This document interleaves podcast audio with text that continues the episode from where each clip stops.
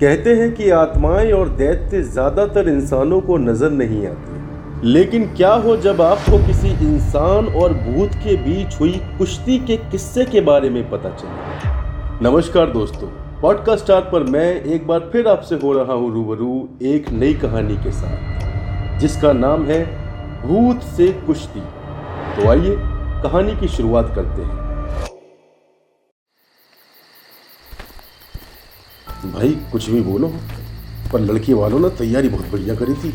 खाना खा के मज़ा सुहागो इंतज़ाम इंतज़ाम सारे बढ़िया करे रहते। दहेज भी बहुत मिल और ससुर कलुआ को लुगाई कितनी बुरी मिली है। नाम कलुआ और लुगाई गोरी। सही किस्मत है बेटा बाकी एक हमें, हम ऐसी रह गई। हमारी तो अम्मा हमारी शादी ना कर रही, पता नहीं क्यों। मुकेश, उत्तर प्रदेश के एक बीहड़ गाँव में रहने वाला एक हट्टा कट्टा जवान जो कि पेशे से पहलवान था।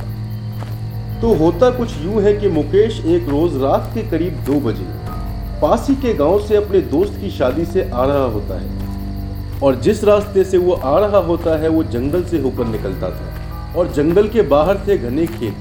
मुकेश बेखौफ अपनी ही धुन में खुद से बात कर चलता रहता है। तभी कुछ ही दूर चलकर उसे पास की झाड़ियों से एक फुसफुसाहट की आवाज़ आती है। कौन है वहाँ पे? कौन है वहाँ? कीड़ा तो ना है कहीं? कौन है? वो वो मुकेश पहले झाड़ियों को टटोलता है, लेकिन कुछ ना मिलने पर वापस अपनी मस्ती में आगे के लिए चलने लगता है। कर गई पैया की, मैं तो करूँ मैया की। मैं तो जाति करूँ कि लमैया की मुकेश गुनगुनाता हुआ कुछ ही कदम आगे बढ़ता है। तभी उसे महसूस होता है मानो फिर से झाड़ियों के पीछे कोई हो। क्योंकि इस बार उसे झाड़ियों के पीछे से किसी के दौड़ने की आवाज़ आती है। ए, कौन हुआ? वो है क्या को खड़ा वहाँ पे? ए, हट। ए, ए, जानवर वानवर है कोई? उसे शुरुआत में लगता है कि शायद झाड़ियों के अंदर कोई जानवर है। इसीलिए वो एक लकड़ी का टुकड़ा तोड़ झाड़ियों को हटाकर देखता है। सुगर वुगर तो ना है कहीं यहाँ पे? एक तो यह गावन में जानवर इतने सारे होते हैं। अब पता ना का है। का ना है खैर छोड़ो होएगा ससुर जो होएगा अपने घर को चले बहुत देर है और ये बोलता हुआ वो वापस चलने लगता है। अरे ससुर बिदाना गुड़ भी तो दे हो तो लड़की वाले ने। अरे रखो तो यार ला जो गुड़ी खा ले यार। कुछ तो टाइम पास रह वो मोह मीठा कर ले। हमारी तो शादी हुई ना। अरगुआ की खा लें मिठाई। मिठाई भी ज़बरदस्त बनाई है, मज़ा। मज़ा अब बहुत स्वाद लग रही है ये तो। तभी अचानक से।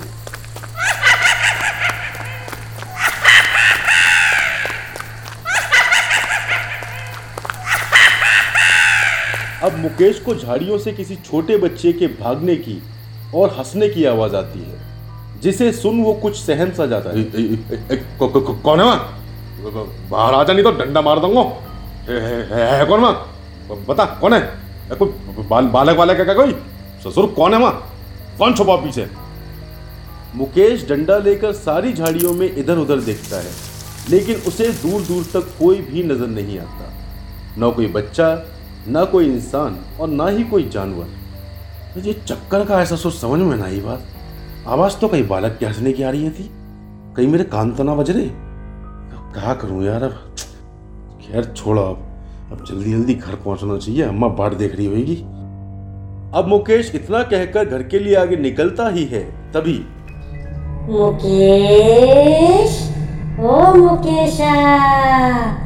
ओ बहन के लंड मुकेश! कौन है? कौन कौन बालक है? बता अब बता ससुर कौन है गाड़ी कौन पकड़ो सामने चौना कौन है?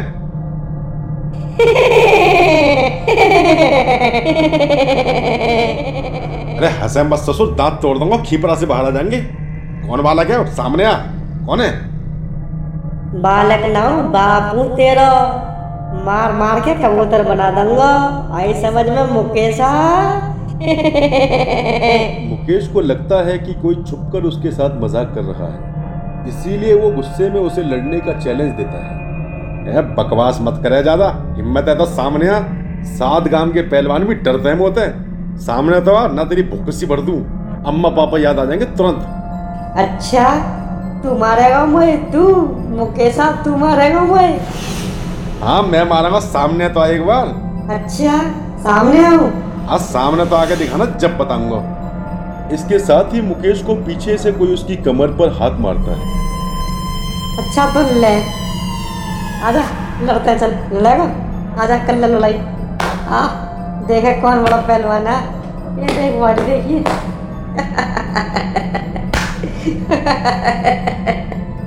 तू लड़ेगा मोते तू तो इतना छोटा सा है यार।